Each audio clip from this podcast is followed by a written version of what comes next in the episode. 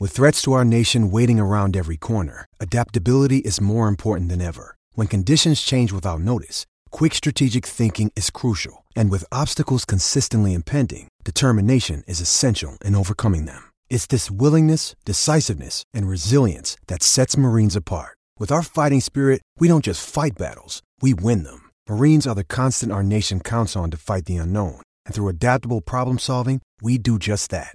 Learn more at marines.com. Survivor 46 is here, and so is On Fire, the only official Survivor podcast. And we have a twist this season. The winner of Survivor 45, Dee Valladares, will be joining us every week. We're going behind the scenes of the biggest moments, the how and the why things happen, and the strategy and analysis you can only get from someone like me, a Survivor winner. Listen to On Fire, the official Survivor podcast, wherever you get your podcasts. Getting engaged is a moment worth cherishing. A one of a kind ring that you design at Blue Nile can help your love sparkle. Just choose your diamond and setting. When you've found the one, you'll get it delivered right to your door. Finding the right engagement ring can be nerve wracking. At Blue Nile, you'll have the expert guidance needed and a diamond guarantee that ensures you're getting the highest quality at the best price. Cherish all of life's moments and save up to 30% at BlueNile.com. That's BlueNile.com.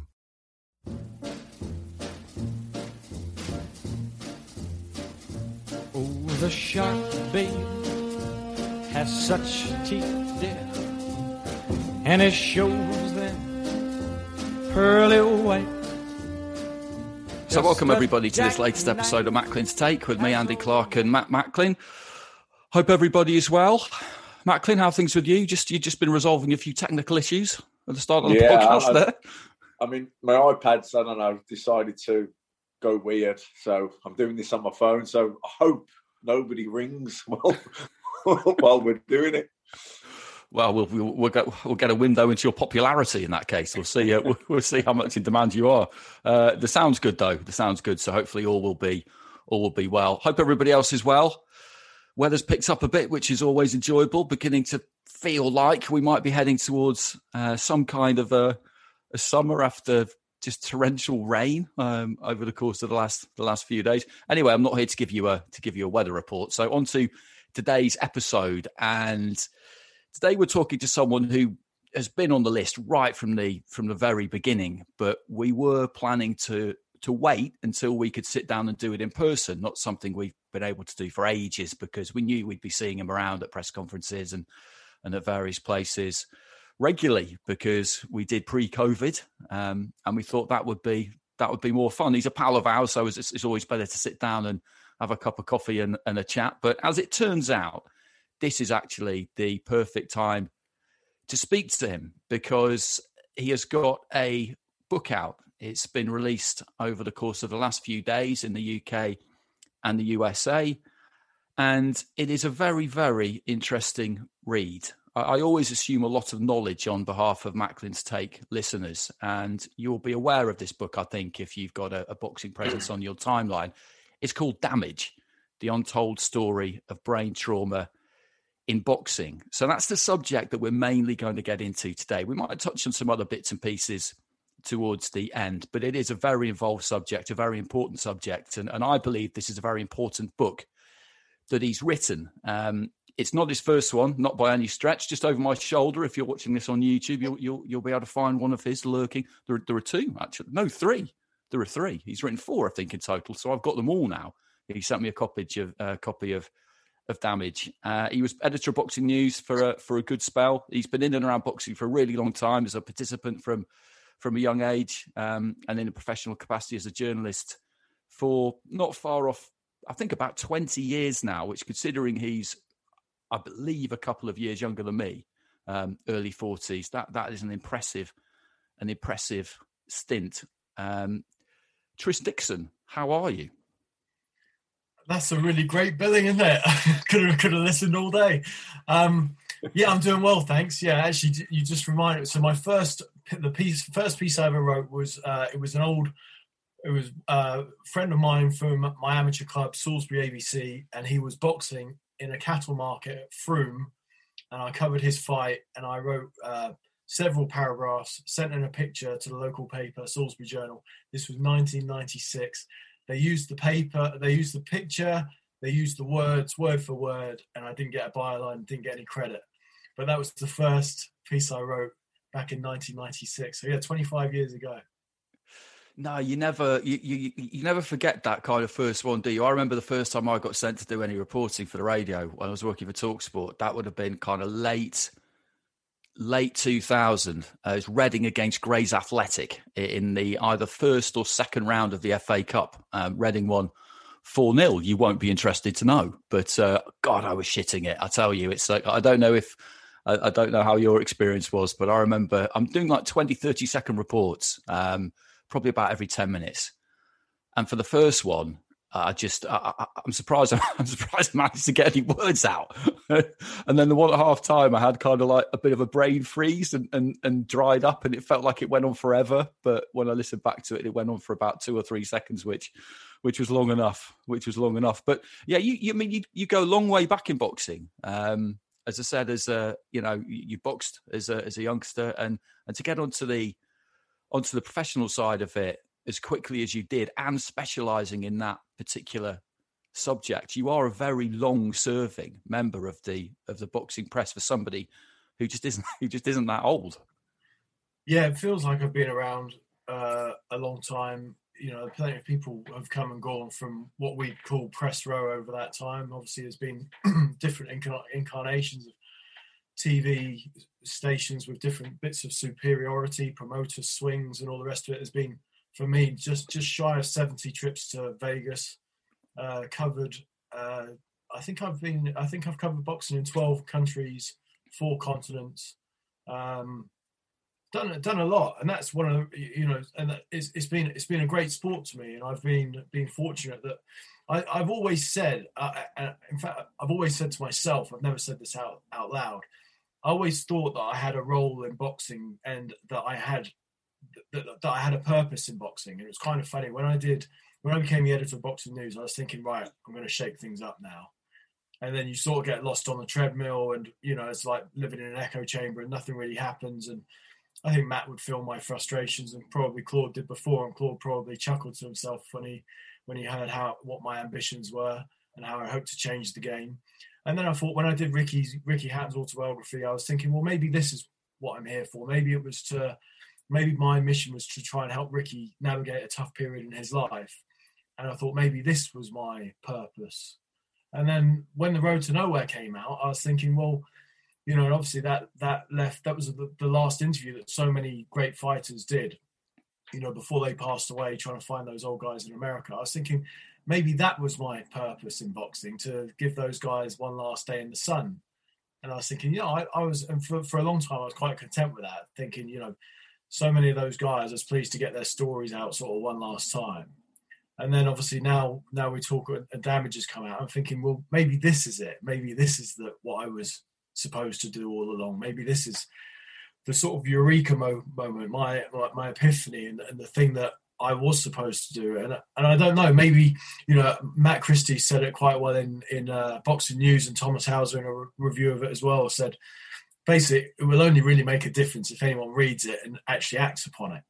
Uh, there's plenty of scope for change in boxing, but now uh, let's see who's paying attention and let's see who actually does want what's best for the fighters and can actually take their eye off this pay per view treadmill for more than five minutes and actually start to think that we actually need to get our house in order.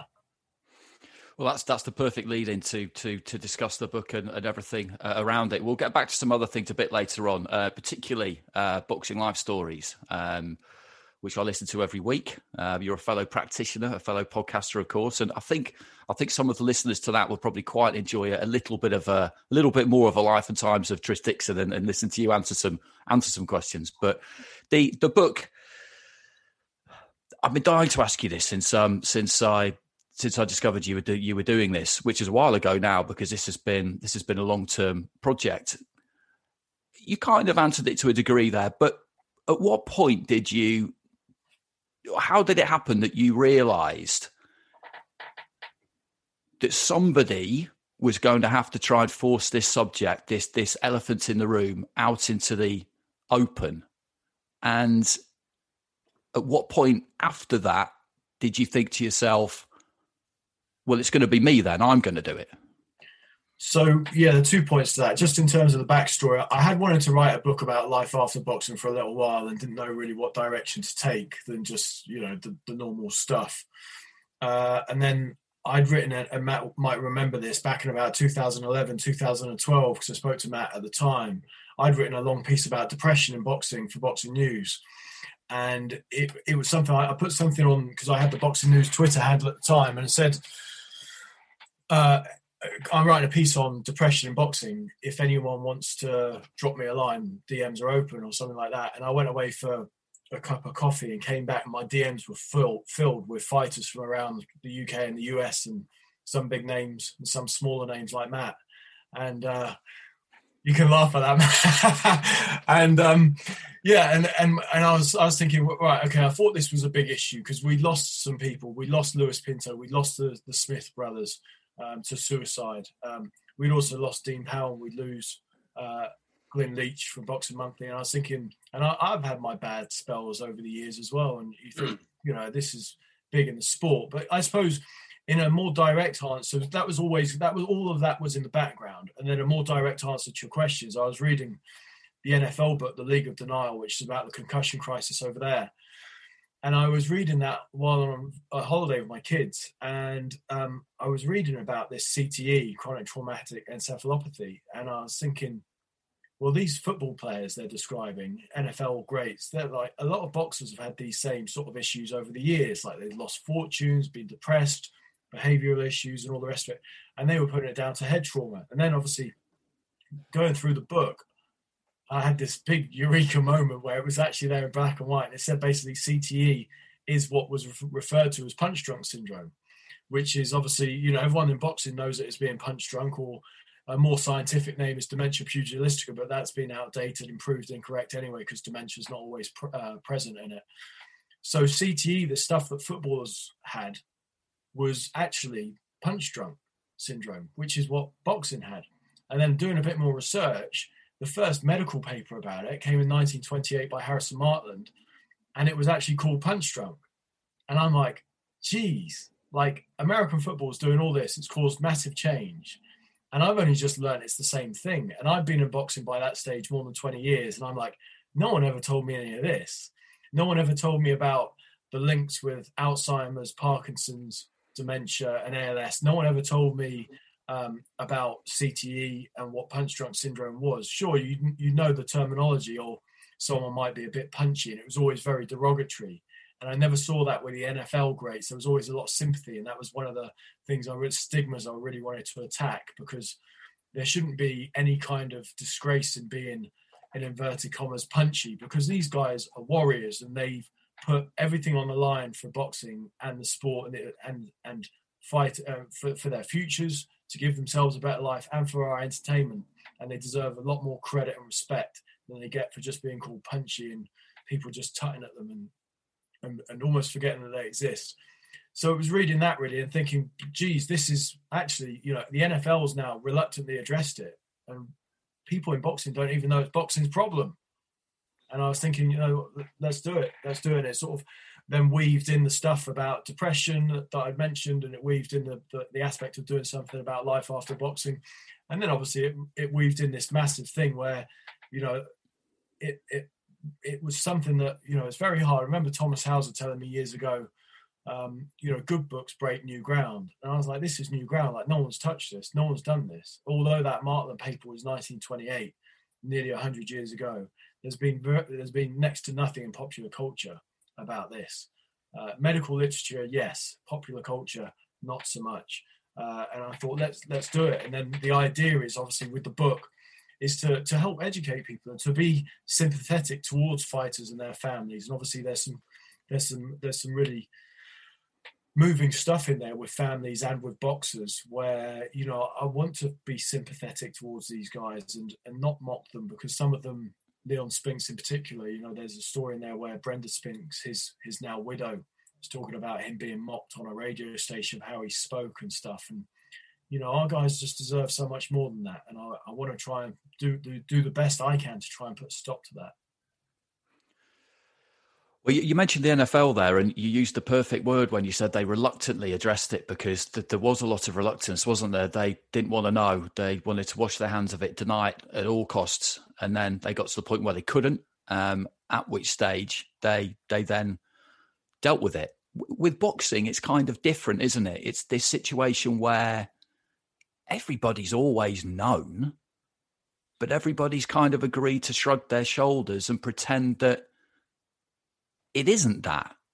Matt, from a from a pro's point of view, when you start, how aware were you when when you were a, a younger man um, of just how dangerous it is, or da- how dangerous it can be? Did did you look at fighters who had retired and see what had happened to them and think, well, that's an inevitable consequence of boxing, or did you think, well, it could be boxing, it it could be something else, it could be a combination?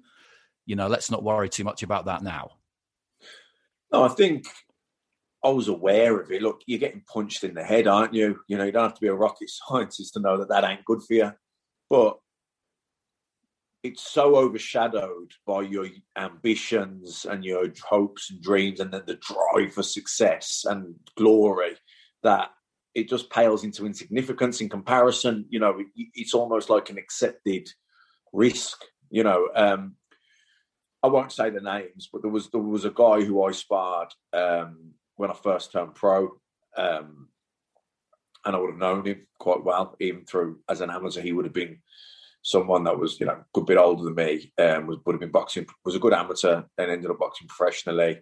Um, I remember sparring him, and I sparred him for a week or two, and then I didn't ask him back to spar again because his reflexes were shot and he, I couldn't miss him. And you know, even at that point, could, his speech was starting to slur, and I just thought, nah, I, I, just didn't feel good about it. You know what I mean? It was like he wasn't, he was nowhere near the fighter he was, and it was just like target. He just wasn't. I, I felt uncomfortable. You know, it was, you know, and I just thought so.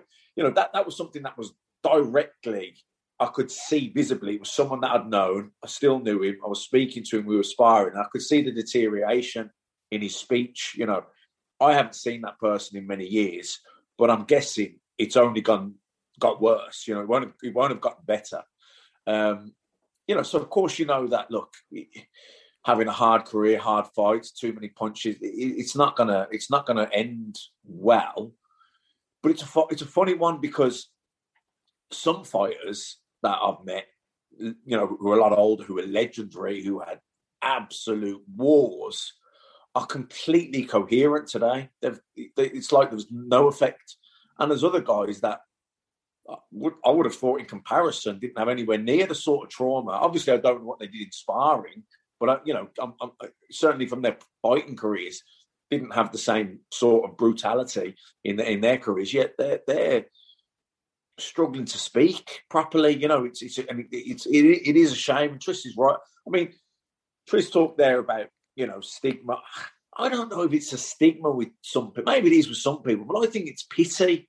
And not pity is not oh pity, but I think there's people don't know what to do or what to say. That they feel a lot of sympathy, but they also feel a little bit, oh, what do I say about it? You know what I mean? I think there's a bit of that as well, as opposed to people laughing at them or being, you know, judging them or, or, or looking down at them. I just think they feel uncomfortable that they don't know what to say about it or how to be with that person because they can see they're visibly, you know, deteriorating. Um, that, that's yeah, that's, that's another big reason for the book, by the way, Matt, is to make people comfortable talking about the uncomfortable, so that these people aren't just ignored, and so that people do know what to say, and so that they are able to have a conversation with them, and, and so that it's no longer the elephant in the room, you know, and that that it was it was to try and peel back that that scab, so that people don't feel awkward about it. You know, when these guys in the NFL go and meet, and obviously I, I, haven't been privy to it, but I can't imagine them being the same way that boxers are about it. You know, where it's that bit, being that sort of elephant in the room all this time.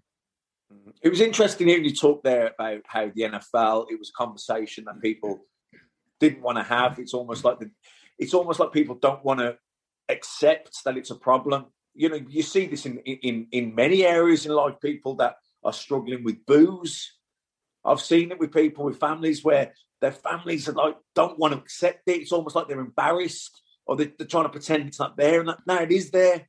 and it's not going to go away until you do something about it. It's like, you know, it, I think, I think, you know, I don't think this is uh, an, an, issue that's just. I mean, I don't want to go off on a mad tangent, but it, it, it, like you say, if you don't, if you can't accept there's a problem, if you're in denial about it, then there's accepting there's a problem is the first stage in, in getting over any problem. Because if you don't, if you don't, if you're in denial that there's a problem in the first place, how can you even start to begin to uh, solve it? Tris, that's that that has been a huge problem, hasn't it? The the denial factor, um, and I think one of the reasons why there has been so much denial down the years is because people have felt that if they talk about this, if they bring it out into the open, it might it might see boxing banned. A, a great example of that is is that the great man himself, Ali. He he always insisted that it wasn't related to boxing, uh, and they described it as Parkinson's, and the family stuck to that. But but apparently, if if if you spoke to him privately, he knew it was because of boxing, but he never wanted to say it because he thought it might damage the sport. He thought it might get the sport banned. But you can't look at it in that kind of binary way because this is these are people's lives. But also, like that's such a quantum leap, Andy. Like, uh, and I don't, I don't, I'm not, I'm just not on board with it. Not in terms of what you're saying there, but yeah, to, to go from having it to not having it you know, like in the book, obviously, I've outlined different things that can change different parts of the culture, different parts of regulation, different habits in training, and all the rest of it that can mitigate the risk that fighters face. You know, in the ban thing, it's just a, it's just an easy thing. You know, Don McRae has written a very interesting piece. Well, I have to say it's interesting because it's about the book, but in the Guardian today, and uh, the, by the time this comes out, it will be online as well. But and it, and you know the first comment I saw was, oh, you know, head trauma is bad for anybody. Boxing should be banned, and it's like it's not that. And I'm not a woke guy. Do you know what I mean? I'm not one of those millennials. You know, I'm an old school guy, and I love the sport, and I love the, I love boxing. It's given me loads, and and I don't know where my life would, would have gone without it. You know, it's kept me on, on the straight and narrow. And people like Ali and Aaron Pryor, their voices can be heard in the book, saying that you know they they wouldn't change the second half of their lives for what happened in the first.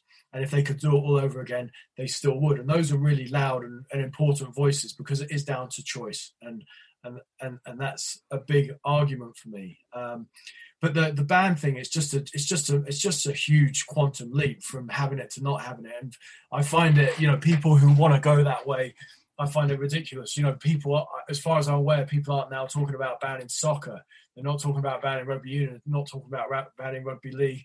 They're not talking about banning the NFL. But boxing's such an easy target. You know, as soon as there's anything negative, oh, ban boxing. You know, do me a favour, as Frank would say. It's but, just. But, it's, but Tris, what obviously writing the book, you're bringing massive awareness to it. That's, I guess, that's one of the primary hopes of it. But what are the proposed solutions so there's loads. So you know, there's loads, loads of different things that boxing could do. For a start, a handheld organisation or an, an organisation that holds hands worldwide, where there can be a brain scan database, so that you get a brain scan and then you get you get it checked regularly and compared over time.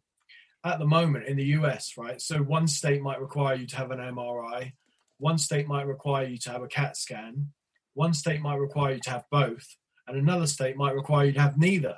And that's just in the USA. So these loopholes where, you know, like the fella you said you were sparring, like that sort of stuff needs to not happen. And, and the stuff with Nick Blackwell that we've had and stuff, like there needs to be the education where people know that, um, you know, people that people have been damaged, they, they shouldn't be allowed to, to continue. And I think, you know, this is part, another part of it is where the neurologists need to have more understanding about the actual sport too. So the, neuro- the neurologists working within boxing need to be able to see what a boxer was like in 2010 and how they are now, and not just track their brain function, but cognitive function as well. Then you look at the culture of the sport, and you know you talk about, um, you know, for example, the, the, there's other bits. You know, Micky Ward, for example, said he thought 90% of his damage, and, he, and Micky's now suffering um, he thought 90% of his damage was done in sparring. And if he could do it over again, he'd spar less and he'd spar differently. I think that's an important voice to hear. And when you look at the Ingle gym, for, ex- for example, they do a lot of body sparring there, and then they'll bring the head stuff in maybe two, three, or four weeks out from a fight. And so they'll reduce that daily grind of trauma over, you know, again and again. Freddie Roach said he was sparring four or five days a week regularly. You know, and now he doesn't have his guys do any more than two. And I think obviously there'll be a there's, there's we all, you know more than me more than me about the ding dongs in the wild card, but um, I think you know Freddie's learned some harsh lessons along the way.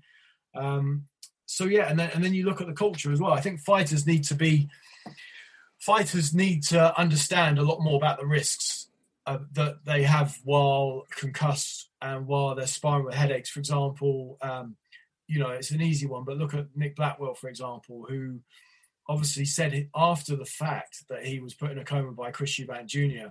that, oh, actually, I was badly hurt and rattled by George Groves a week before. You know, well, you know, if that's what happens and and you're going into a fight like that, you need to not fight. I'm afraid you know, for the best for the best case scenario, long term, you're going to have to come out of that and wait for another opportunity. And but but fighters are too stubborn. And you know, I wasn't much of an amateur. I only had a couple of fights and all the rest of it. But I remember when I went over to train with Kevin Rooney in, in the Catskills, and I was sparring this kid called Leonard Pierre, who ended up fighting Kelly Pavlik in the pros. And Leonard beat the shit out of me one day. Pardon my French and the next day, I went back to the gym to spar. My head was pounding. Like when we'd been road running in the morning, my head was absolutely splitting headache. And Kevin says to me, "Oh, I want four rounds out of you today." What am I, what am I going to say to Kevin? You know, I'm there to impress him. I wanted to, but obviously, with hindsight now, that's the sort of culture where you need to be able to have a conversation and say, "Actually, you know, yesterday, you know, I, I took this shot and it was freaking massive, and it's really rung my bell. Like I'm not sure you're going to get the best out of me today." and those are open conversations and i know it, it makes me probably sound quite woke in this sport but you know times change and with with the knowledge that we have now there's loads of things that can change small things like that some larger things but culture the organization of sport sparring uh, and those are all things that can be changed i'm not saying they can all be enforced certainly you can't obviously go around and tell people in the in the in each gym oh we're going to regulate your sparring. It can't be regulated. But if trainers and managers want what's best for the fighters and their health, like so many of them say they do, then let's start seeing who's who's who is looking out for the fighters. Hey, hey, ki- hey, kids. Hey, everybody. Sitting here with a famous Slovenian philosopher. How are you doing, sir? I am uh, in health, thank you. Are you uh, excited about something? I am excited about this latest uh, CIA funded venture. A CIA venture? Yes. It's called the Desire and Capital Podcast. Oh, what is it about? I refuse your fascist question. Well, there you have it. Listen to the Desire and Capital podcast, coming soon to a bourgeois platform near you. On your marks, get set, go!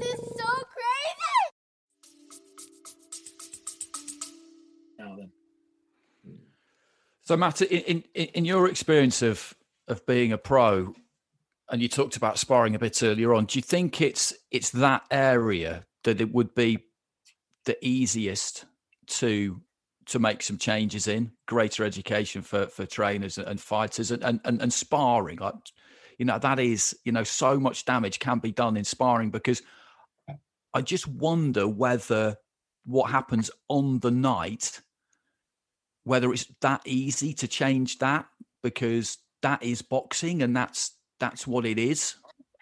But in the gym, I, th- I, think untold damage can be done in the gym, and you would know better. You would know better than me. Is is that the one area where you think things actually could be changed? Without a doubt, and uh, you know, I'd probably agree and echo with what Tris said about Micky Ward. They're at ninety percent of the damage being done in sparring you know, when you're on, when you're primed and you're ready and you're sharp and you've got the adrenaline pumping on the night, yeah, you get hit and the gloves are small. Of course, some of the fights are brutal, no doubt. But you know, in the gym when you're a bit heavy and you're not as sharp you're trying to get fit, you, you, you get hit a lot more. You, you, take a lot more shots, and yeah, you maybe not getting bruised up a bit. You've got head guards, but the, the brain trauma is still getting the head's still getting shook you're still losing X amount of brain cells. Like, you know, Tris described there how we felt after a spot. I, I can't even tell you how many days I felt like that after.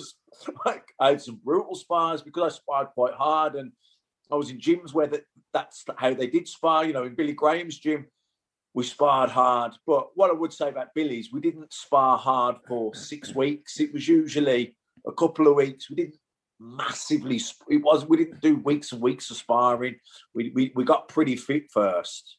Then we sparred the last. You know, you probably did maybe three weeks of sparring, um, and we didn't do you know ten and twelve rounds, like six rounds, and then we bring the intensity up in the rounds with the bar bag or the body belt. So, you know, I think he was on the right lines. Although I don't know if it was case of preserving, you know, health and head injury, or, or more just trying to not burn out because you know the two kind of run hand in hand anyway. A little bit I've spoken to you before, and then I think I did on, on the podcast about how being over in the wild card, you know, I, have seen war after war after war. I was involved in them. Do you know what I mean? But and I ended up injured, and the fight never happened. And, and, I, and I said to you, you know, if the fight had happened, then I'd have continued on the way I was going, sparring like that for another four or five weeks. There wouldn't have been a fight anyway. And if there had been a fight, I'd have been a shell of myself because it was all left in the gym. You know, you can't have ding dongs every day of the week in the gym and expect to come out and skate. It's not going to happen. Or unless you're someone like I see Manny Pacquiao sparring, who's got unbelievable feet, he's got great speed, and really he was doing ten and twelve rounds three days a week. But he was absolutely knocking fuck out of the sparring partners. They weren't really hitting him because he was he was too good for them and he was too quick with his feet. But you know, if you're if you're that type, if you're like I said before, if you're a Ricky Hatton type of guy who takes one to give one and he, and he brings an intensity and he does get hit because he's trying to close the canvas and he's getting in, and until he's super sharp, he's going to take a few on the way in. You know, Ricky Ricky only sparred probably for two weeks, five or six sessions, because if he'd have sparred any longer that, he, he wouldn't he would have left the fight in the gym. But I've seen in the gyms in America and, and Tris will have as well I have seen those guys spar for five and six and seven weeks and spar 10 and 12 rounds and three or four different sparring partners. And, you know, you, you I think I think it's a bigger problem over there uh, because because of that, how much they spar. I think in the UK, I don't think they spar as much, as hard, or for as many rounds. And I think that's why it's not as big of a deal here. I'm not saying it isn't a deal, but it's not. In America, there's so many great fighters that you think, God, they're, they're, they're really punchy now. And it's like, you know, they had, I'm not saying they didn't have hard fights in their careers, but I think a lot of that damage was definitely done in the gym.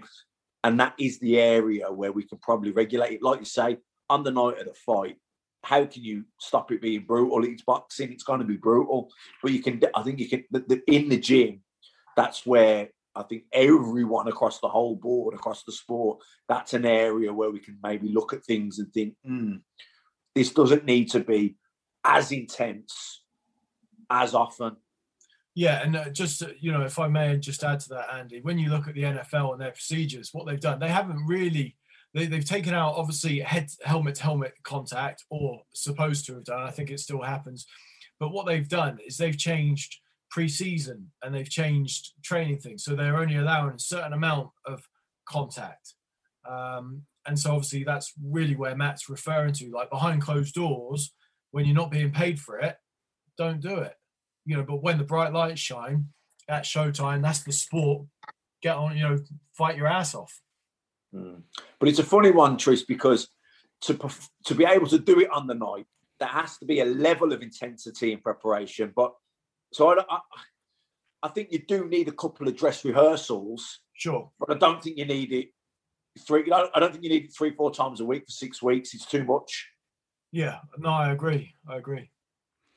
To, to what extent do you think, though, that boxing as a sport is, or, or rather is not, set up in a way that's going to facilitate or even make any of this kind of change possible because the the one thing we run into again and again whether it's talking about titles whether it's talking about fights that should be made that aren't but whatever it is the problem is, is that we don't have a governing body that takes responsibility uh, and that is answerable to by everybody. It's it's commissions all over the place. It's governing bodies here, there, and everywhere. It's sanctioning bodies. It's this TV, that TV, that promoter, this promoter.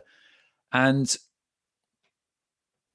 do you think that there are enough people putting it bluntly, within the sport, within positions of authority, who are actually that bothered about about making these kinds of changes and making it safer for the fighters? Do they care enough? Well, let's let's see. I mean, this is you, you'll know through you'll know this both of you. You know more that you'll be more than aware of this. Probably the top one percent of the guys in the sport make ninety nine percent of the money. So it's not really about having enough people on the ground to do it. It's about the movers and shakers having the time and the effort and the inclination to do it. Uh, I don't want to name names. People know who's in that one percent of powerful people in the sport, but they're the ones with that with the power and the money to do it. It's whether they've got the inclination. Hey, listen, when Robert when Robert Smith tried to set up a um, pension fund for fighters here, uh, you'll know because you've read the book, Andy. As a spoiler alert, but uh, he he said he set up this pension fund for, for fighters, and he couldn't get one person to pay into it. But then, you know, that's because a lot of the smaller guys obviously can't afford 10, another 10% coming out of their purse. And this is part, part of where the issue comes. And this is where I say the people with the money can make a difference. But obviously, when they get to the big money, then obviously they've earned that and they don't want to share it. And it's understandable. But obviously, if everyone was to chip 10% into an organization, some people will be chipping in a fiver or a tenner. Some people actually even pay to get on shows, as you know, as well. And some people will be having to lump in four or five million. You know, it's not it's not quite fair, is it? So it, it, it's going to going to take people with power, organisation, and the will to do it to get it done. Well, that's the same, Tris, as tax, as tax, paying tax. The people who earn a billion pound a year are going to pay a lot more tax than the man who earns ten grand a year. But it's he, has got a lot more, hasn't he? So yeah, no, hey, I, I, I, agree, but you can also get there you can also understand the sentiment. Basically, what you know, if someone's chipping four or five million to that, they're basically floating the whole thing for everyone else. I mean, what what from the inside of it as a as a fighter, Matt, and you know the business side of it really well too. Do you think there would be much kind of motivation there really for people who are at the top of the system in terms of making the money. Promoters as well managers sanctioning bodies everybody. Is there the motivation there for them to really change a system which frankly at the moment works works fine for them? Well even if you did have certain individuals that were willing and that wanted to they probably realized that them alone isn't enough, that it's going to be so sort of futile. It's going to make such a negligent effect or impact. What's the point? It's like boxing so fragmented between different commissions, different sanctioning bodies, titles, etc. Uh, it, it, it, I mean, it's chaotic, really. We, we understand it because we were in it, you know. But it's such a like Chris said there you know, you only go, how many different commissions are there in America where some commissions you have to have a CT scan, some or CAT scan, some's got to be MRI, some you don't need any at all. I mean, how, how do you, even if you're an individual person with influence, how much influence do you have when it's so fragmented like that? You, yeah, you can, you can, you can, you can be personally want to do your best, but then you get to a point think, well, am I? I'm fighting a losing unless enough people are on board with me, there's no point. Yeah, I suppose one of the things you could hope for is, you know, say the British Boxing Board of Control teamed up with Nevada, and New York, and some of the mm. influential co- commissions and created some sort of break, not a breakaway, but some sort of superpower of organizational structure that was the envy of the world, and other people just wanted to join. I mean, I don't want to misquote Thomas Hauser, but we did a, we did a, a podcast with him a while back at the Joshua Ruiz fight in New York, and he talked about how these commissions and how people are appointed and etc. And you know, there's a lot of corruption, there's a lot of self-interest, there's a lot of you scratch my back, I'll scratch yours going on. So it's like, I don't know, unless there's enough, until there's enough people in, in positions of power that really want to make a change, where it's basically top of their agenda. I don't see how we I don't see how we get there.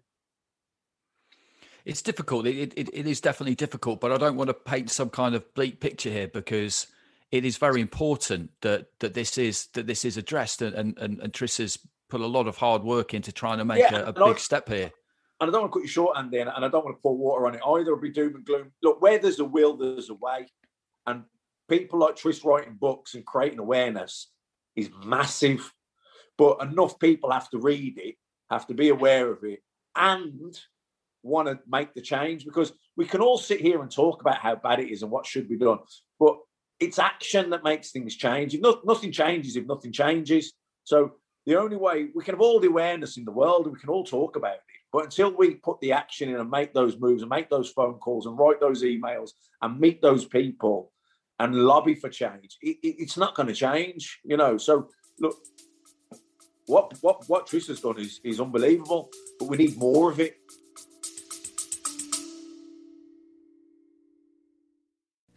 Hey, everybody, this is MotoGPete from the Noco Moto Motorcycle Podcast. Join us every week while we rate, review, ride, philosophize, and generally obsess over every single motorcycle make, model, and style that could possibly exist, plus news and racing. That's the Noco Moto Motorcycle Podcast for Moto One Podcast Network Studios.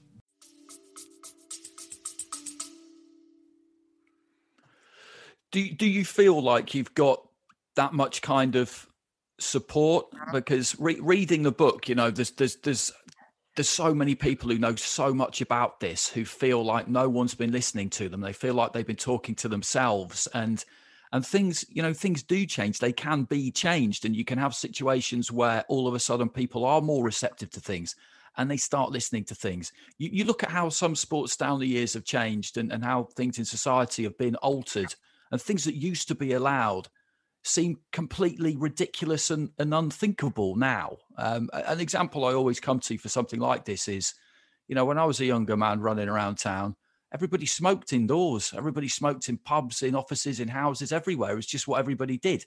And then there was a smoking ban. And I look back on that now and I cannot believe that it was ever allowed. Things do change. Things do Yeah. change. But how, how does Tris, how does it start? You know, how does is it is the power here with the fight? Is is there some power with the fighters? Can can they can they become more educated and say, I'm not going to spar that hard, or I'm not going to take that fight, or or h- how do you see uh, it?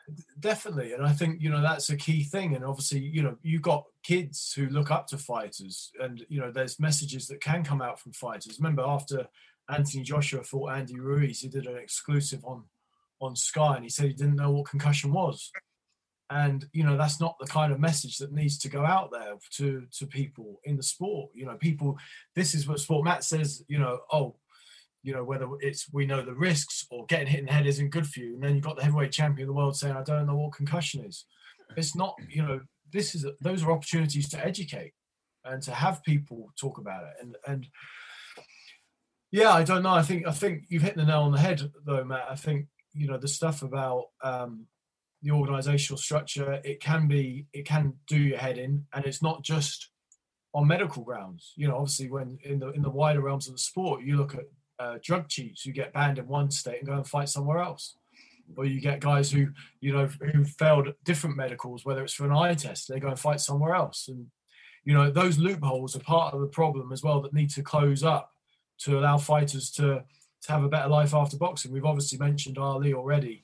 You know, he went through one of those famous loopholes where he couldn't get a license to fight in the US, so he fought Trevor Berbick in the Bahamas.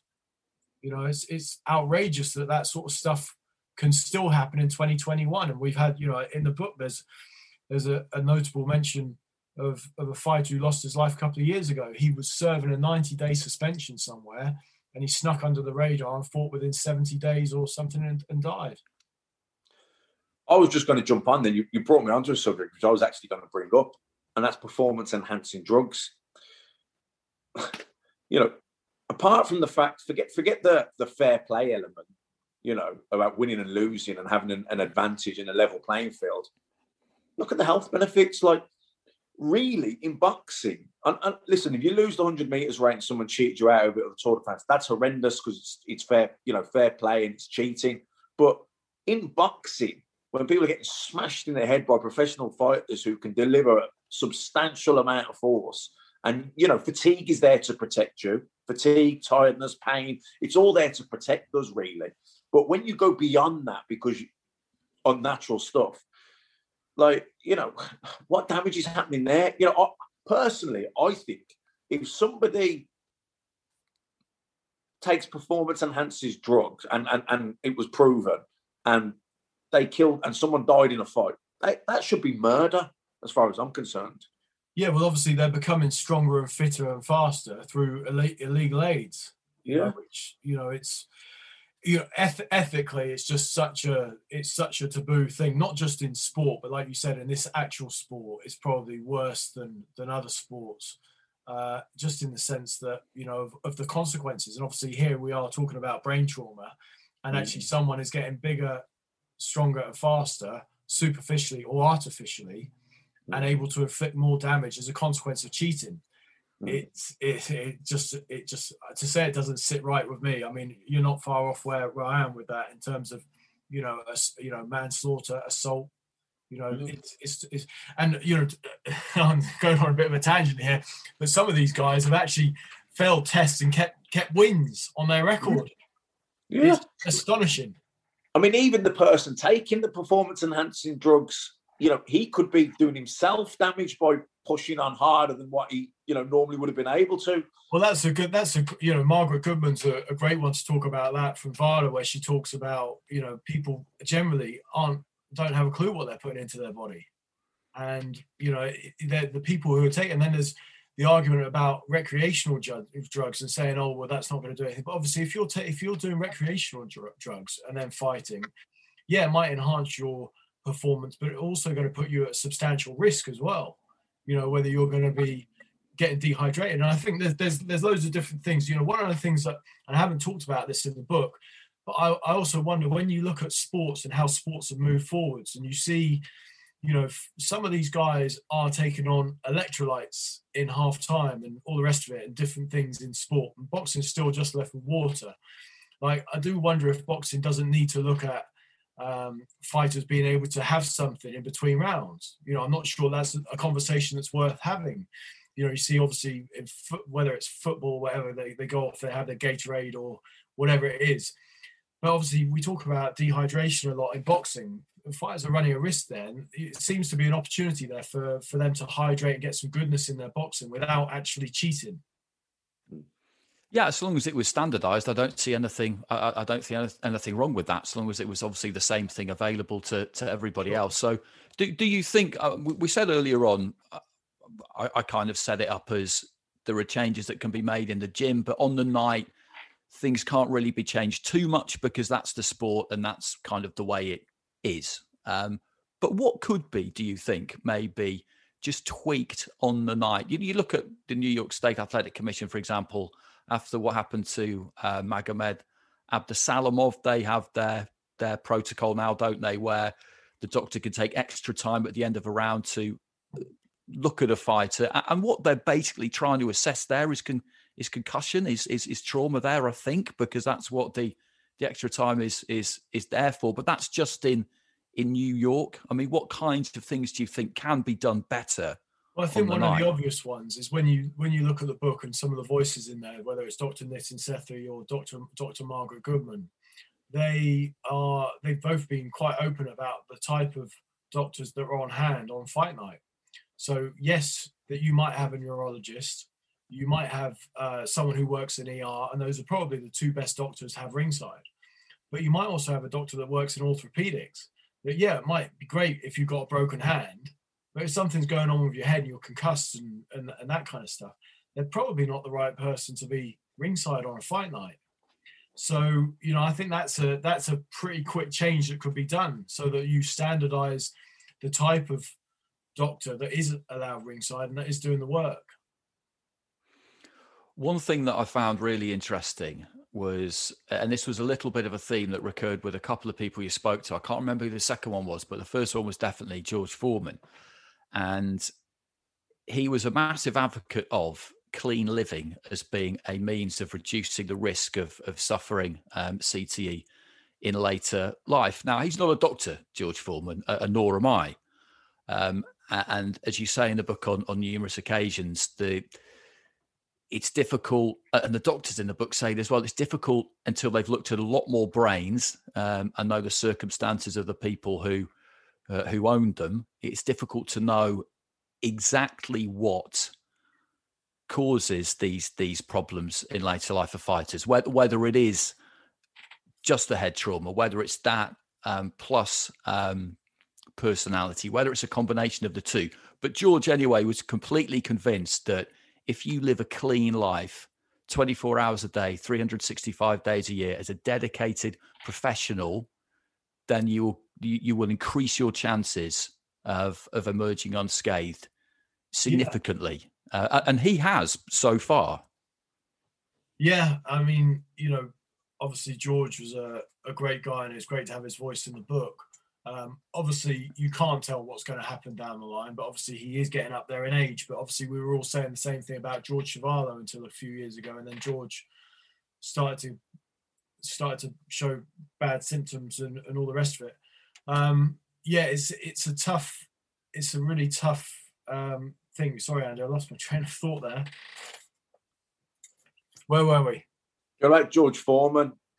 Yeah. Oh, yeah, and, and healthy living. Sorry, that's that's me. Um, yeah. So the healthy, yeah, the, it is a common thought, and you know the neurologists say, you know, if you're going to give yourself the best chance, then it's probably best not to picker your brain with booze and to not take drugs because you know there's a fair chance that after a lot of head trauma, there's fireworks going off in your brain anyway, and what you don't need is to add to that concoction with brains that sorry with, with drugs that can alter your brain function um, i know obviously in the book as well i think tony jeffries talks about it in the book as well like he's he's now not drinking at all because he wants to give himself the best chance Micky Ward who i think used to love a few back in the day has really wound down his alcohol consumption so and i think that's a big thing you know certainly a big thing for me is you know, I'm I'm very much an advocate of fighters living the life and staying in and around their weight class the entire time because their careers are short. And obviously, I don't see the harm. You know, I see these posts, oh, fighter training on Christmas Day and saying, oh, no, no turkey for me, or training on the birthday, and no, no cake for me. I'm like, well, it's only a small window. You know, it's not that hard to to miss a few years. Like, I mean, I'm 42 and not fighting, but I still train on Christmas Day, still train on my birthday, and still you know it, it is what it is it's, it's a small sacrifice but to do you know and, and this is the thing is like so boxing it's not a hobby it's not a game you know and, and i know there's this cliche i've heard matt say it many times you don't play boxing. And living the life i'm sure i'm confident i'm no scientist but i'm sure that will help fighters down the line um, if they're not drinking all the way through if they're not having to dehydrate and cut weight ridiculously if they're not trying to fight in the wrong weight classes and losing ridiculous amounts of weight to try and do so. There's no harm in being a proper athlete for 10 or 15 years to give yourself a better life after boxing. Uh, what, what, what happens is, you, I mean, I'm sure you all know, I, I know plenty of people, I've seen them around, and I know, I know of even more people that, you know, they've abused alcohol, drugs as well. You know, th- these are things that chemi- chemically change or change the chemicals in your brain. You're up high, you're down low. Sleep deprivation. You know, if you're doing coke, you could go, go for days boozing, not eating, not sleeping, hallucinating. You know, that's fucking up your brain chemistry. Do you know what I mean? You see people who have, who have partied hard for years. You see rock bands and different people in the music industry who have sessioned and partied hard and they're shot. Do you know what I mean? Their brains are shot and they haven't taken one punch to the head. Then you got the boxer who has a manic career, sparring hard, war after war, probably boozing and doing drugs in between fights, probably hitting it even harder than after. So, you know, that person down the line is going to be shot. But what was it? Was it the boxing? Was it the booze? Was it the drugs? Was it a mixture? And I, guess that's what the um, the doctor you spoke about there, Tris, is saying. Like, you know, in order to form a fair test, all the variables have to be the same, don't they? But if you, you know, if this person hasn't just boxed, hasn't just took punches, but he's also burnt the candle at both ends, he's also took drugs, he's abused alcohol. You know, where where, where do you put? Which well, was it? Was it a combination of all? Exactly, and that, and that's where you got to factor in some of the famous boxing, you know, um, criminal cases as mm. well. You know, whether it's Carlos Monzon, whether it's Ike Ibeabuchi or Tony Ayala. Like, were these guys damaged by boxing, or were they born with criminal minds, or did they emerge from some kind of child trauma? You know, were they destined to to always go wrong in their lives, or was it brain trauma? We don't know. But obviously, this is what the huge fighter study in Las Vegas with more than 800 boxers and mixed martial artists has sort of been built to try and find out to sort of balance all these imponderables as well as socioeconomics of a fighter and their backgrounds, try and get to the bottom of really how much is too much. What was the documentary on Netflix about the New England Patriot player? Oh, Aaron Hernandez. Yeah. Oh, so yeah. Dr. Ann McKee studied uh, Aaron Hernandez's body, uh, brain, and I went and interviewed Dr. McKee for the book. And yeah, I mean that's that's all. Yeah, again, that you know that's probably what brought you onto it. Obviously, the criminal mind, a guy who'd who'd, who'd had uh, what was it, a couple of murder charges, wasn't Yeah. it? and then killed himself. And you know, again, you know, we're getting dark now, but you know, suicide's obviously a big a big thing as well. Loads of fighters over the past, we touched upon it right at the very start of this. But then going back to you know years and years, you know, suicide's been a big thing in boxing.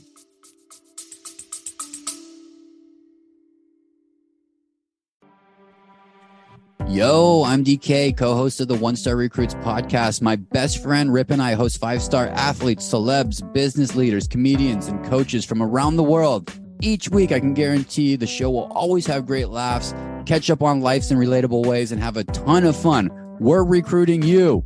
We are the one stars, which means we can ask the questions that no other podcast asks to guests like Joey Chestnut, Evander Holyfield, Bobby Hurley, Jennie Finch, Ryan Lochte, Montel Jordan. New guests every week, compelling interviews that you want to hear. Check us out wherever you get podcasts. One Star Recruits.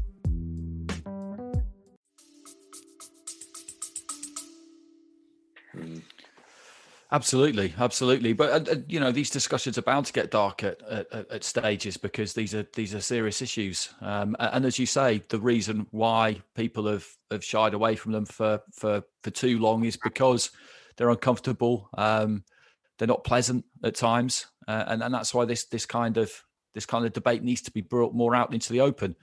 Matt, what do you think can be done with regard to educating young fighters and making them more aware of the of the risks because I don't think it would really serve too much purpose to try and to try and scare people um you know and and say this is what could happen to you and and possibly some older fighters who are who are still clear enough but aren't doing so well would go and speak to younger fighters. I, I think if you go too far one way with it, then in my experience of, of elite athletes or aspiring elite athletes, that will be met with denial. They will think, well, that won't happen to me. Um, and then they probably won't think about it enough. You need to kind of strike a bit of a balance there, don't you, to try and make people aware, but also not be too heavy handed with it. Yeah, it, it, like I said before, when I was young and I was turning pro, and I knew, of course, we're aware of it, but it pales. It it's so overshadowed by your ambitions, your hunger, your desire, chasing dreams and glory. That's so much more attractive, and you're so focused on that that the the, possibilities of injury or and all the rest of it it's, it's just it just pales into insignificance and it's almost just forgotten about or but yeah maybe denial as well possibly that because maybe we if we if we looked at it too much we wouldn't you know what i mean? We wouldn't do it but i, I don't know what the answer is. I don't know about if there's an, the awareness or the education is on the young aspiring athlete boxer. I don't i don't think that's where the sort of focus should be. I, I think it's more on the coaches really the med- the commissions these kind of people. And look, promoters are making plenty of money out of boxing. TV networks are making plenty of money out of boxing. You know, Tris said there, some fighters are only getting a few grand a fight. You know, to to throw money into that, whether it be a pension fund or a contribution towards a healthier, better way, they're probably not going to want to do it. TV networks and promotional companies that are making multi, multi millions, maybe there, sh- maybe should, there should be a bit more of a squeeze put on them to throw a bit back to set up this sort of thing. I, I, I don't know, but you know, I'm just we're, we're, we're having a discussion, aren't we? I don't know, but you know, they're making a lot of money. You know, the boxers that are kind of busting their ass that aren't really earning a lot. Are we really going to say they've got to throw 10% of their person? They're already probably throwing ten and 15, and 20% away left, right, and centre anyway.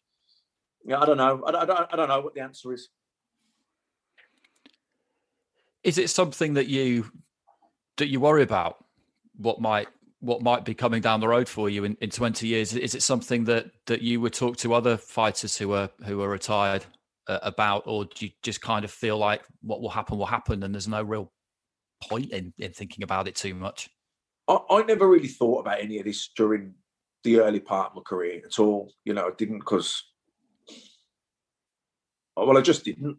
If I did, I probably wouldn't have been able to perform the way I did and train the way I did. But certainly at the end, when I was when I was thinking about retirement and uh, and stuff. I mean, of course, ambition, desires, performances, hunger, all that was a big part of that. But definitely, I did start to think about health, about my health. You know, I'd had a 15 year pro career, had a hard career, I'd sparred hard. Um, you know, uh, or not not even just the brain, even even my eye. I had, I had some pretty horrendous black eyes and eye trauma where my my eyeball was sore for four or five weeks after a fight. You know, even when all the bruising is gone, I still had pains in the back of my eye. And you hear of so many people with detached retinas and things. And relatively speaking, touch wood so far, I, I think I came out fairly unscathed. Uh, you know, that, that's debatable. but you know, it, it, it's um but yeah, it was definitely at the end the concern because I think as you get older, you, you, these are things you start to to, fact, to take account of a bit more. But uh, certainly early on in my career, I, did, I don't think I thought of it so much. Uh, what can be done? I don't know. It's it's. I don't know. I, I, think I guess the coaching. I think the coaching. I think the sparring definitely. Like it was interesting hearing Tris say about me that Micky Ward said that. I, I would say a lot of fighters would, would say the same thing that the, the bulk of their damage was done in the gym as opposed to the fights. So, how's your kind of relationship with boxing these days, Tris? Because you, you love it, you love the sport, and you love the fighters particularly, and that that's why it's because of both things that you've that you've done this. But how do you find watching boxing now? Is it a different experience hmm. to how it used to be? I, would imagine it it must be. Yeah, it's definitely changed. Uh, I, yeah, it's definitely changed. I still love to watch the boxing like that. I can't, I can't imagine that changing too much. But you know, like I was at Micky Ward Gatti one, and I was sat in, with amongst fans, and they were on the seats next to me, and they were jumping up and down on their chairs, excited, and I wasn't far behind them. And I remember actually Micky Ward fighting Emmanuel Augustus, and I was in a bar in Catskill at the time and it was a great tear up. I don't know if you guys have both seen that, but a great, great tear up. And it was sort of, and I knew it was going to be a great fight, so I made sure I got sort of prime location in this bar. And then I went and sort of gradually, like after a couple of rounds, I was getting more people in from the bar into this TV room and saying, "Quick, come see this, come and see this." And I was so excited because I love those sort of fights. And then you know, years down the line, I cover, you know, some of Matt's ding dongs and I've covered Froch and Kessler and some of those great fights, both of those fights, and a lot of Manny Pacquiao fights, and and you know it was thrilling. You know Manny Pacquiao Marquez four was a great war, and then a, a, a horrific knockout. Manny Pacquiao against Miguel uh, Miguel Cotto as well. Like seen some spectacular fights, and now and, I love them, and I love the wars. But now I like a different style and those sort of Ward Gatti fights, hey, credit where it's due. Like I don't have an ounce of that courage or desire or ambition. Uh, and you know what those guys did, and I was at two of those, two of the three fights, um, was outstanding and should be remembered for years to come. Obviously, it came at a cost for Micky, and I expect it would come at a cost for Arturo. You know, down the line. So those fights, you know, when I sort of see, I, it's tough for me. Like when I sort of see a Ted Cheeseman go back to the well, you think that's tough. You know, he's had another tough one there, and like you sort of have a mental checklist and think, ah, oh, you know, and it becomes guilty. You know, I do because I hold my hands up. Great fight, Ted. Thanks for the entertainment. Loved it. I hope everything's all right. You know, and, and same with Sam Sam Eggington the, the other night. And I thought, you know, I thought he boxed really well, and I was like, geez, you know, how many how many more Sam got left in him? You know, even though he's relatively young, he's had a hard career. You start to think about this sort of stuff when you watch it. So then when you watch when you watch an artist and and you watch a boxer and you know and it's competitive but it's not brutal brutal i get as much satisfaction out of that now as i did a good war in the old days so i watch it with a different eye and you know i sort of i fell out of love with the politics of boxing for sure for a long period of time with the stupid you know ridiculous suspensions that were meted out or not meted out to fighters who failed drugs test, uh, you know, gave up the will to live, writing about Manny Pacquiao, Floyd Mayweather for five years, and now I sympathise with Matt Christie, who seems to have that now for the Joshua Fury thing for the next few years. Uh, and all the all the shenanigans that go on behind and behind closed doors and stuff where you know stuff's going on, but like fighters don't want to tell you too much because they want dates, and so they're not going to sort of grass up promoters, and promoters are thinking that they're sort of the best thing since sliced bread and you've heard that they're not. And it's a very difficult balance like the politics and the stuff that goes on behind the scenes in boxing it's a real turn off which is one of the reasons why i do boxing life stories because it's my passion. It's speaking to fighters speaking to trainers speaking to the people that i really want to spend time with and and it allows me to sort of stay involved in the sport at that level because you know when i go back to my start in the in the gym as a as a young amateur. Um, you know, it was I love being a part of the club, and I love the other fighters, and you know, guys I'm still in touch with now. I'm still in touch with my first amateur trainer, and I remember that passion, and it was about being in the gym and being part of that community. That that you know, by now going around the gyms and speaking to fighters, that's that's where I fell in love with the sport, and that's where my love is. Well, that's the perfect that's the perfect segue into a couple of other things I wanted to talk talk to you about before we before we let you go, and and and they're they're they're two sides of the same coin basically because one of them you did for or for the for the print format and one you're doing now for the for the broadcast format. And it's the road to nowhere and boxing live stories so the road to nowhere which was in this bookshelf it's in this bookshelf it's fairly well thumbed actually i've um, honestly i've read that three times I think, and I just love it because for people who don't know, shame on you if you don't know. But if you don't know, Tris schlepped around the states in the early 2000s um, with a notepad, not very much money, uh, and a Greyhound bus ticket uh, and some addresses, basically. Every now and again, a phone number, but quite often not a phone number tracking down old champions uh, to write articles about them uh, and try to fund his adventures that way. Then, years down the line, decided to to turn them into a book. He wasn't planning on doing that originally, and and the fact that he wasn't planning to do that originally probably makes it even better, actually, because you're not looking for that kind of Hollywood thing that you might be if you're writing a book and and you know I, I don't know I've never done it so maybe that's wrong but it just struck me that that it turned out kind of kind of perfectly. Some of those stories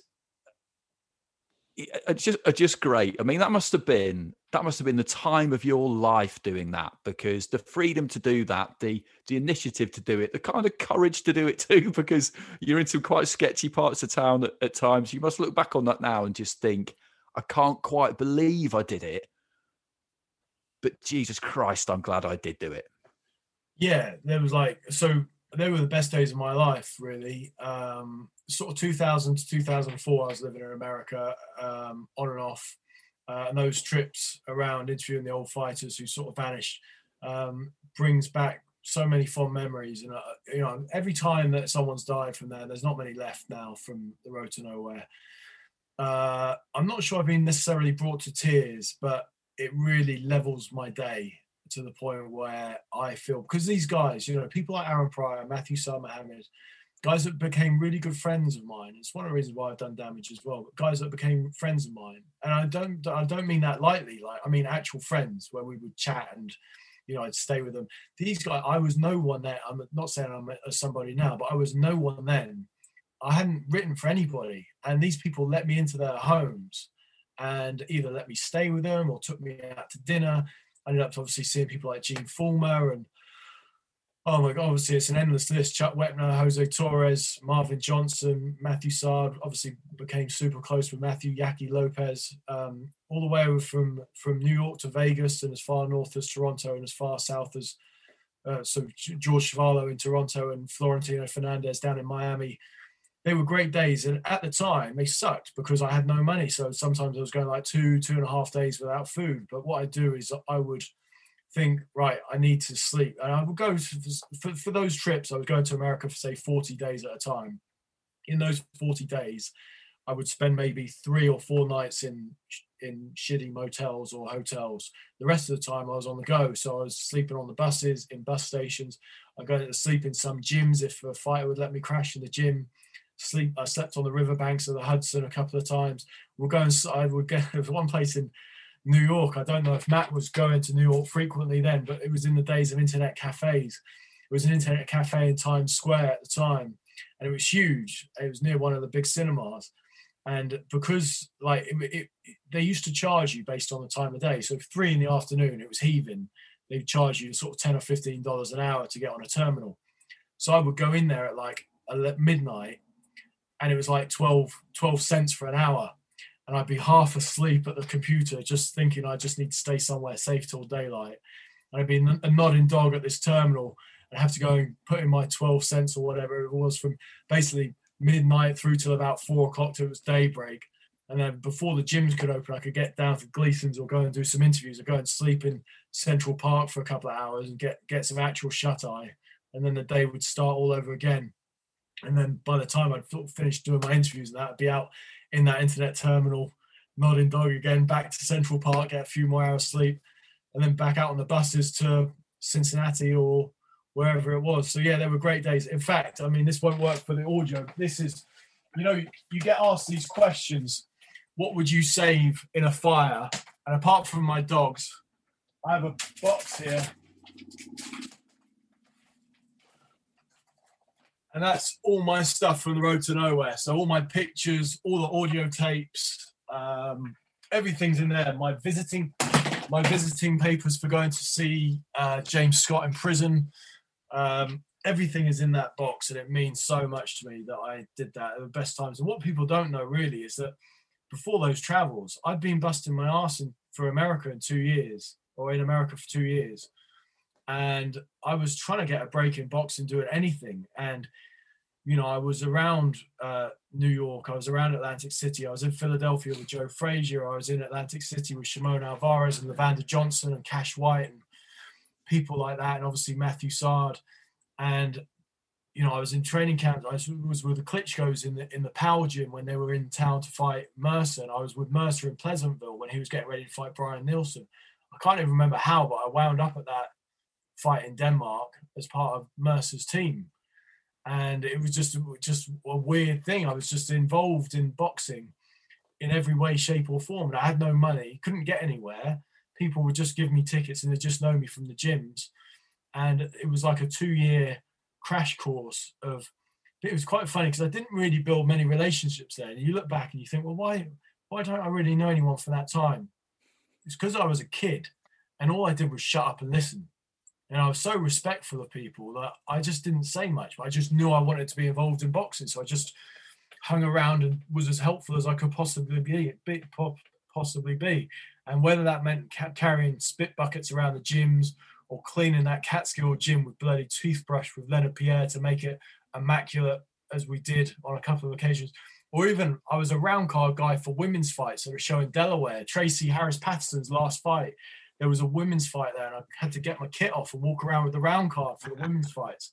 I just wanted to be involved in the sport. I hated that, and I do have a picture. There's there's photographic evidence, but um, I just was desperate to be involved with boxing, and and all in the back of my mind, I was thinking, you know, I want to make a difference in this sport, and I want to. I want, unlike a lot of people in the in the boxing media now, who I think build their own profiles and use the sport to try and elevate themselves.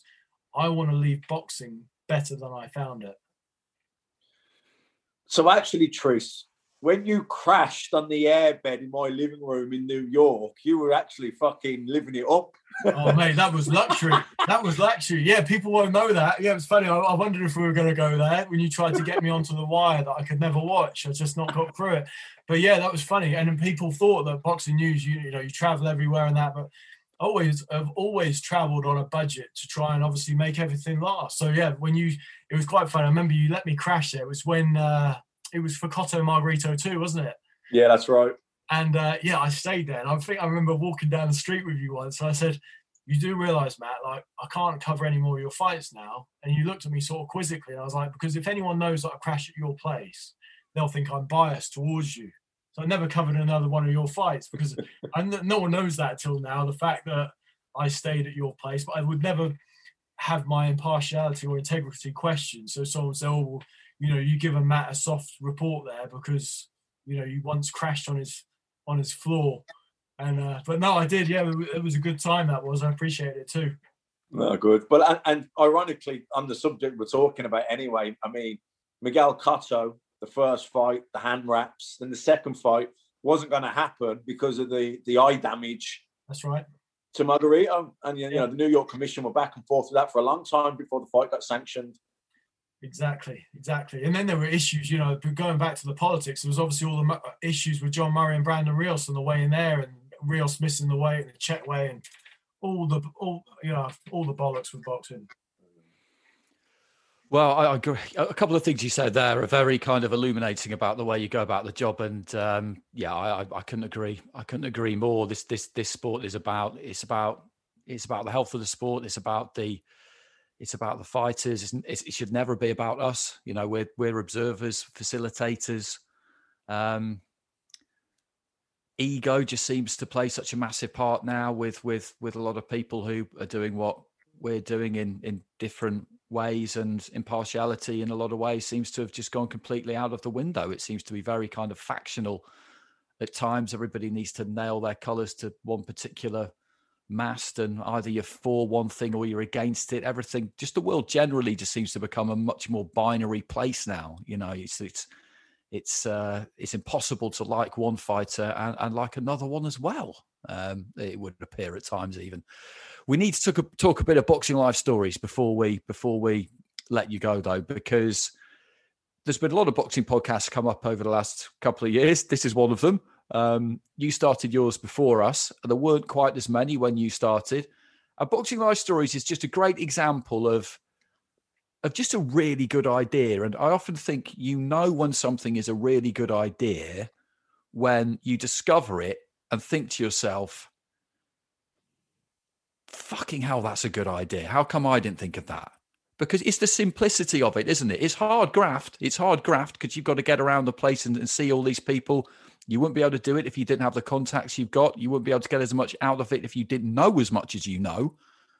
But turning up to meet people and asking them to tell you about their life, that's a fairly simple format. But nobody had done it. Nobody had thought to do it yeah, I mean, I don't know that I necessarily knew exactly where it was going to go when I first did the fir- when I did the first one with Adam Booth. Um, it was kind of you know it was kind of going to be a, like catching microcosms of stories. So I think some of the early ones was you know Steve Lott talking about his journey with Mike Tyson and Pat Lynch talking about living vicariously with Arturo Gatti and then Paul Williams, you know, talking about his his accident. So it was the idea was to be stories within the stories, but then it just became a long shoot through of, of a life story. And and the thing was, I remember I it took me ages to get into podcasts, and I remember Deck Taylor put me in, in the direction of uh, um, a Matthew Walker podcast with Joe Rogan, and Matthew Walker's the sleep diplomat. And it was I found it fascinating. I was like, it was a long form interview about sleep, and it was loads of stuff I didn't know, but that would help me with performance and training and different things. And I found that great. And I remember I was going to actually a boxing fight the O2. It might have been a Dillian Whyte fight. And I was glued to it, thinking, I was thinking I was going to be really tired driving back from that. And I was glued to this Joe Rogan podcast with Matthew Walker. And I thought, well, that's a great format. And then I saw that he'd done some fighters. And I went back and listened to all his old boxing ones. And I was like, that's great. And then I was listening to some of the some of the more contemporary podcasts, so like the Sky Toe to Toe one and stuff. And I was sort of looked through the archives and all the and then I looked at other podcasts and all the other pods out there was sort of about what had happened last week and what was coming this week. And I was like, well, you know, there seems to be a bit of a disconnect here where everyone's talking about the contemporary stuff in boxing, but no one's got these long form Rogan-esque things. And I'm, don't get me wrong, I'm not trying to sound Rogan or anything like that, but where there was a longer conversation with one person and one voice to try and sort of drill down a little bit as to what makes someone tick. And I was thinking, that, you know, apart from the Rogan's long form ones, there was really nothing out there. So obviously I, I did that sit down with Adam Booth and it went really well. And um, yeah, just took, took off from there. And it's three years in September it's been going and uh, loads of highs, loads of li- lows. I've done some in the U- I've done some in Ukraine and New York, Philadelphia, Boston, all up and down the UK, in Vegas. Um, and hopefully I've got a few more left in me. We're heading to towards episode 150, which is a lot of grind, as you say. Well, you're not going to run out of people. That's the that that's the beauty of it. I mean, there were so many people in boxing whose whose stories are absolutely fascinating, whether they're a big name or a medium name, or whether there's somebody, and these are sometimes the best ones that a lot of people don't even know. Um, it took me a while to get into podcasts as well, and, and, honestly, yours was one of the kind of first ones I started to listen to, uh, and I just really enjoyed the kind of the long form of it. I really enjoyed just being able to get stuck into something um, that even ones where I felt like I probably knew their story and there wouldn't necessarily be anything new. There always is because people forget things, things come back to them.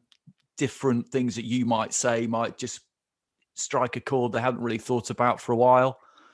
I mean, how do you find also the if you're going to do a podcast then you've got to you've got to get behind it and push it on twitter and instagram and you've got to try and stay up to date with the with the tech side of it and all these sorts of things.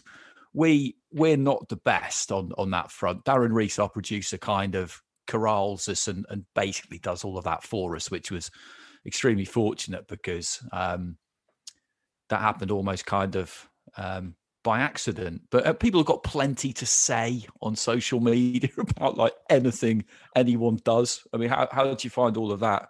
I mean, I am lucky. Like my the vast amount of the timeline I look at is is positive, so I'm very fortunate with with that and the feedback I've had um, over time, uh, and I'm grateful for that as well, because I am a, I'm a real snowflake. Like when it comes to criticism, you know, when I started obviously in in journalism and you know, because I was a news journalist for a long period of time for the Hampshire Chronicle, you know, like serious news when I was freelancing in boxing. I was I was working at an actual newspaper doing court reporting and numerous things like that before I became the editor of my local paper before I joined Boxing News. And and so like the the stuff that you touched upon a little bit earlier about celebrity and people being in it for themselves and building their profile, like that's not me at all. Like I'm, I'm not. It doesn't sit right with me. It's not comfortable. I'm not comfortable. So I'm not great putting anything out on social media um, because I'd be wary of stuff coming back. And it, you know that's probably it's probably put giant handcuffs on my career.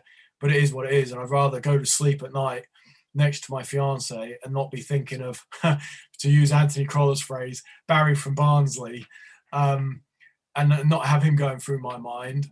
Uh, than than you know thinking about the people that I live with and, and care about and want to spend my time with. So I've sort of wound my social media stuff down substantially and deleted the apps and now pop onto the websites once in a while to drop in some links and do some communication, but it, it's massively limited just because I have a quiet life out in the New Forest. I walk dogs, you know, my dogs, and I train and have just keep myself to myself and if people have a bad opinion of me, then it's sad, and I, I wish they didn't, but um, it's inevitable. You can't please. One thing I learned, the first thing I learned uh, uh, in the editor's chair at Boxing News, is you can't please all the people all the time. All you can do is your best, and that's what I try to do with Boxing Life Stories. You know, not everyone's a home run, as you said. Some of the sleepers in there are the best ones, but you know, you just give it your best shot every time, and just hope that people enjoy the stuff you put out. Matt, I, th- I, think what we enjoy about doing it is that you know you start something up and it, and it's your thing, isn't it? And and you do it, you put it out there, people listen to it, like it. Hopefully, maybe they don't. You know, who cares? To, to to an extent, you know, we do what we want to do, and Tris does what what he wants to do. Um, nobody asked us to do it. Nobody asked him to do it. We just decided to do it, and people can think what they like about it. But generally, you know, the, the, the feedback's pretty good. I mean, I think there's a lot of love for for boxing life stories. I'd say 100 percent I do. Um, you know, I'd, I'd, see nothing but positive things uh, th- things about it. But that that's the great thing about this platform, and that's what we like about it is that is that you can do what you like. Yeah, yeah, absolutely. I mean, look, we we all love boxing, don't we? We we love it all. We love we you know there's things we wish were different in boxing. There's things we'd like to see change in boxing. The subject we've spoken about today, especially, we'd like to see changes there. You know, the pension funds for retired fighters that Tris spoke about with Robert Smith, that never went anywhere. It'd be great if something like that could come about. But ultimately, we, we love boxing, don't we? We can knock it and we can wish certain things, but ultimately, we do love boxing. We love the sport of it. And as much as the politics and the business can drive us up the wall crazy at times, we're pretty fucking obsessed with that too, you know, because there's, you know, there's a lot of intrigue, there's a lot of characters, there's a lot of, oh no, I can't believe that happened. You know, it, it, it, it's gripping, it gets a hold of you, it, it, it really does. And it's, listen, we just, we just, we love boxing, don't we? We love talking about it, we love the characters, we love the stories. And that, I think that's why we do the podcast. I mean, we've, we, we just enjoy it, don't we? Yeah, that's exactly it. That's exactly it. And, and particularly over the course of the last year, you know, particularly last year when lockdown came and and all of that it was it was great just to keep it going uh, be able to chat with people uh, once a week and and just stay thinking about the sport and just a little bit of, of, of escapism it's it's yeah i can't imagine not doing it uh, put it that way i just can't imagine not doing it so final thing before we let you go um, i say that like four or five times during the course of a podcast normally he's in his boxing cave, Tris Dixon. Uh, it's pretty impressive, I have to say. The most impressive thing in it, if you're watching this on the video, is right behind him. And if he just moves a little bit to his right, he's got a Cuba tracksuit, um, kind of. It almost looks like it's on a mannequin. I'm not sure if it is quite in the corner there. Now I see that and I'm immediately burning with jealousy because I, I, luckily for me, I've been to a lot of big international amateur tournaments, and what I've always been trying to do is either steal or purchase kit. And a Cuban tracksuit is something that, I mean, uh, the, the limit of what I would pay for that is probably disturbingly high. How how the hell did you get your hands on that? Andy, that's not what I want to ask. I'm thinking, is that the 39 kilo Class B schoolboy champions tracksuit? so that that top actually uh, is a Odlanier Solis's from Belfast when he beat David Haye. Ah, 2001 World Championships. And um, it, it, came to me via, you know, a dear friend of mine called Phil Rooney, who's no longer with us. And he was uh, a mover and shaker on the Irish scene in Northern Ireland. And I tell you, there's two things above that. Two of my amateur vests are above that, the white and the black ones. And then actually, probably uh, uh, not far behind that road to nowhere thing, but a little bit in terms of sentiment. But behind there, actually, oh, that's all my all my press credentials. Okay, yeah, I never keep those for some reason. I never keep them. I don't know why. Probably. See, when, when Tris picked that up, then it actually, I could see now that it was because Tris is a pretty big geezer. so yeah, so that's all my press credentials. So there's, I don't know how many there are there, but even now, just looking, I see that actually the Cotto Margarito one is is facing me there, and then De La Hoya, uh, De La Hoya, Stevie Forbes, Amir Khan Maidana, Froch Groves, Pacquiao, De La Hoya, some bangers there, some some great memories. And hey, look, this is going back to where we started. You know, it's those guys are giving me so much memory, so many great memories. This is why damage has come about because you know I I owe boxing. It's given me so much over the last 25 years, and uh, and it's my way of, of trying to make things better for these guys that have given me so many great memories over the years.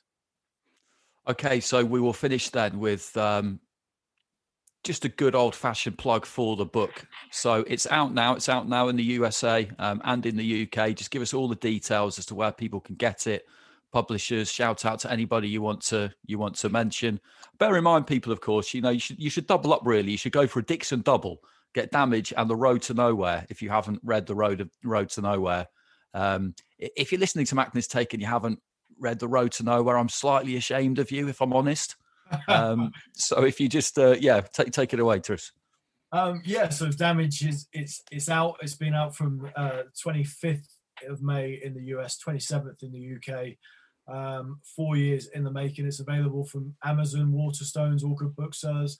Try your local, uh, try your local booksellers first and foremost. I always recommend that if possible. Um, and huge thanks to Hamilcar for publishing. So you know when when I wrote when I started writing the book, it was one a bit like Road to Nowhere. I didn't do it; it wasn't for the money. So I started writing the book already. So once Hamilcar got wind I was writing the book, not even through me, I can't even remember who it was, but they contacted me and said, "We hear you're doing this. You know that's something we believe in. These guys are actually a perfect fit."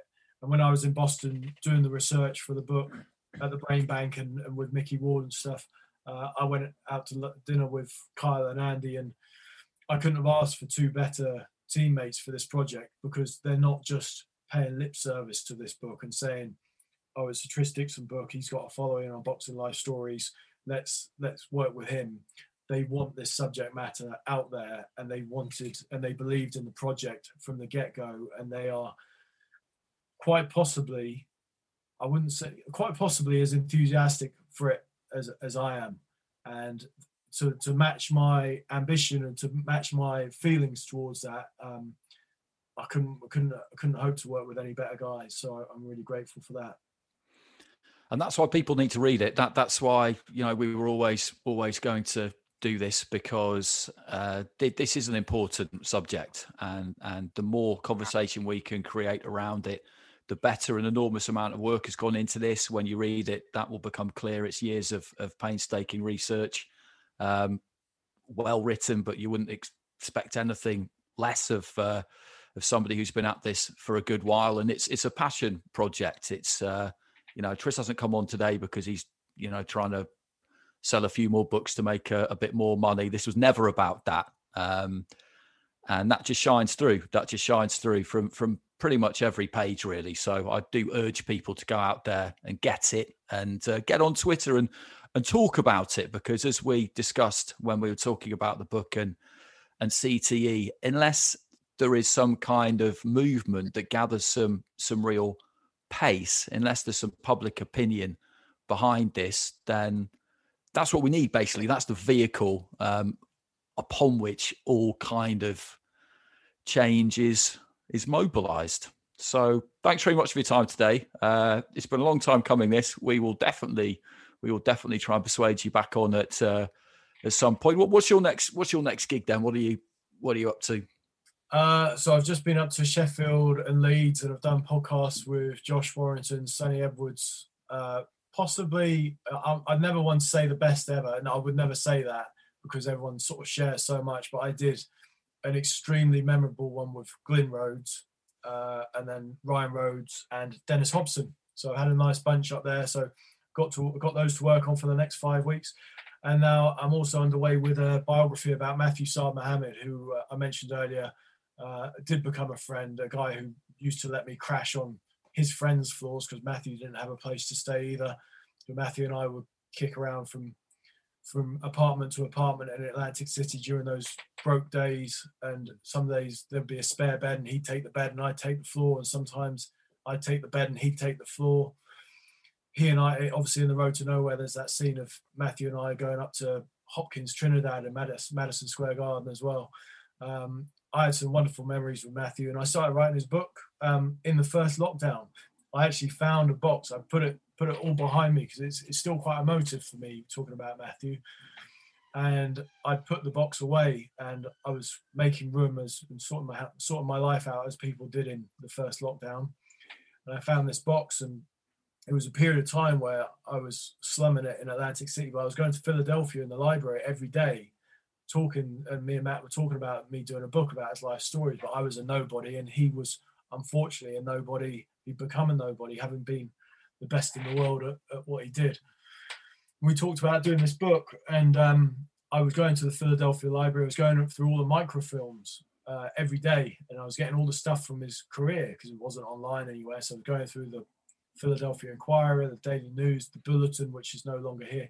Got all the clippings, and I was interviewing Matthew daily. And anyway, I found this box of all the clippings of hours and hours of microcassettes and I thought, you know, I'm probably in a position now in my career where I can get a publisher.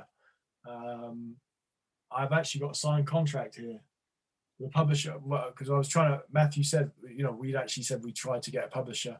I spoke to an agent. They said the first thing you're going to need to do is to get Matthew to give him give you his word that you know, on, on paper that he's going to give you the exclusive rights to his book. And uh, I don't know that it's to hand, but anyway, I have a signed contract from Matthew saying I give Tris Dixon the exclusive rights to my life. To work on the book together. So, and that was in this box. And I was thinking, you know, I, Matthew died in 2014, and I promised him we were going to do our best to get his story out there. I had that promise, and now I'm in a position where I can execute it. And I, I hopefully will shine a new light on his life story for future generations. Well, it, and it's a hell of a story. It's a hell of a story uh, from beginning to end. Um, so yeah, I look forward to that one. Absolutely. Uh, so yeah, thanks again. Thanks again. This has been great fun. Uh, thanks for listening, everybody. Uh, normal things apply if you can get onto iTunes and give us a rate and a review, that kind of thing. It makes it easier for people to to find Macklin's take, and we're on YouTube as well, of course. So if you want to head over there and have a little bit of a look, we've been a bit slow on YouTube the last couple of weeks, but um, we'll pick it back up again when when the pace of the boxing world starts to move a little bit quicker. We we just didn't really feel that we needed to be doing a YouTube a day, contributing to the already seemingly endless amount of discussion on on AJ Fury. When to be to be perfectly honest with you, we didn't have anything new to say about it. Um, we like to bring a bit of insight, a bit of originality if we can. We may fail sometimes, but that's that's always the that's always the intention. Um, so take it easy, everybody. We'll catch you again next time. that Maggie's back in town, I said, Jenny Diver, whoa, Sukey Tawdry, look out to Miss Lotte Lenya and old Lucy Brown. Yes, that line forms on the right, babe. Not that Maggie's back in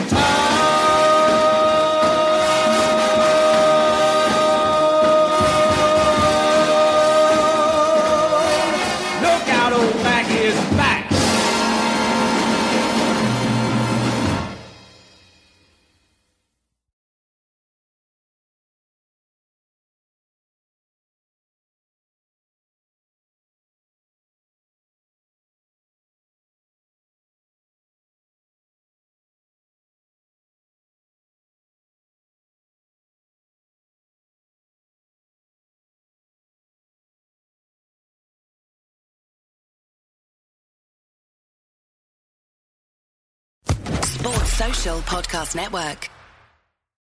For the ones who work hard to ensure their crew can always go the extra mile, and the ones who get in early so everyone can go home on time, there's Grainger, offering professional grade supplies backed by product experts so you can quickly and easily find what you need. Plus, you can count on access to a committed team ready to go the extra mile for you. Call, clickgranger.com, or just stop by. Grainger, for the ones who get it done.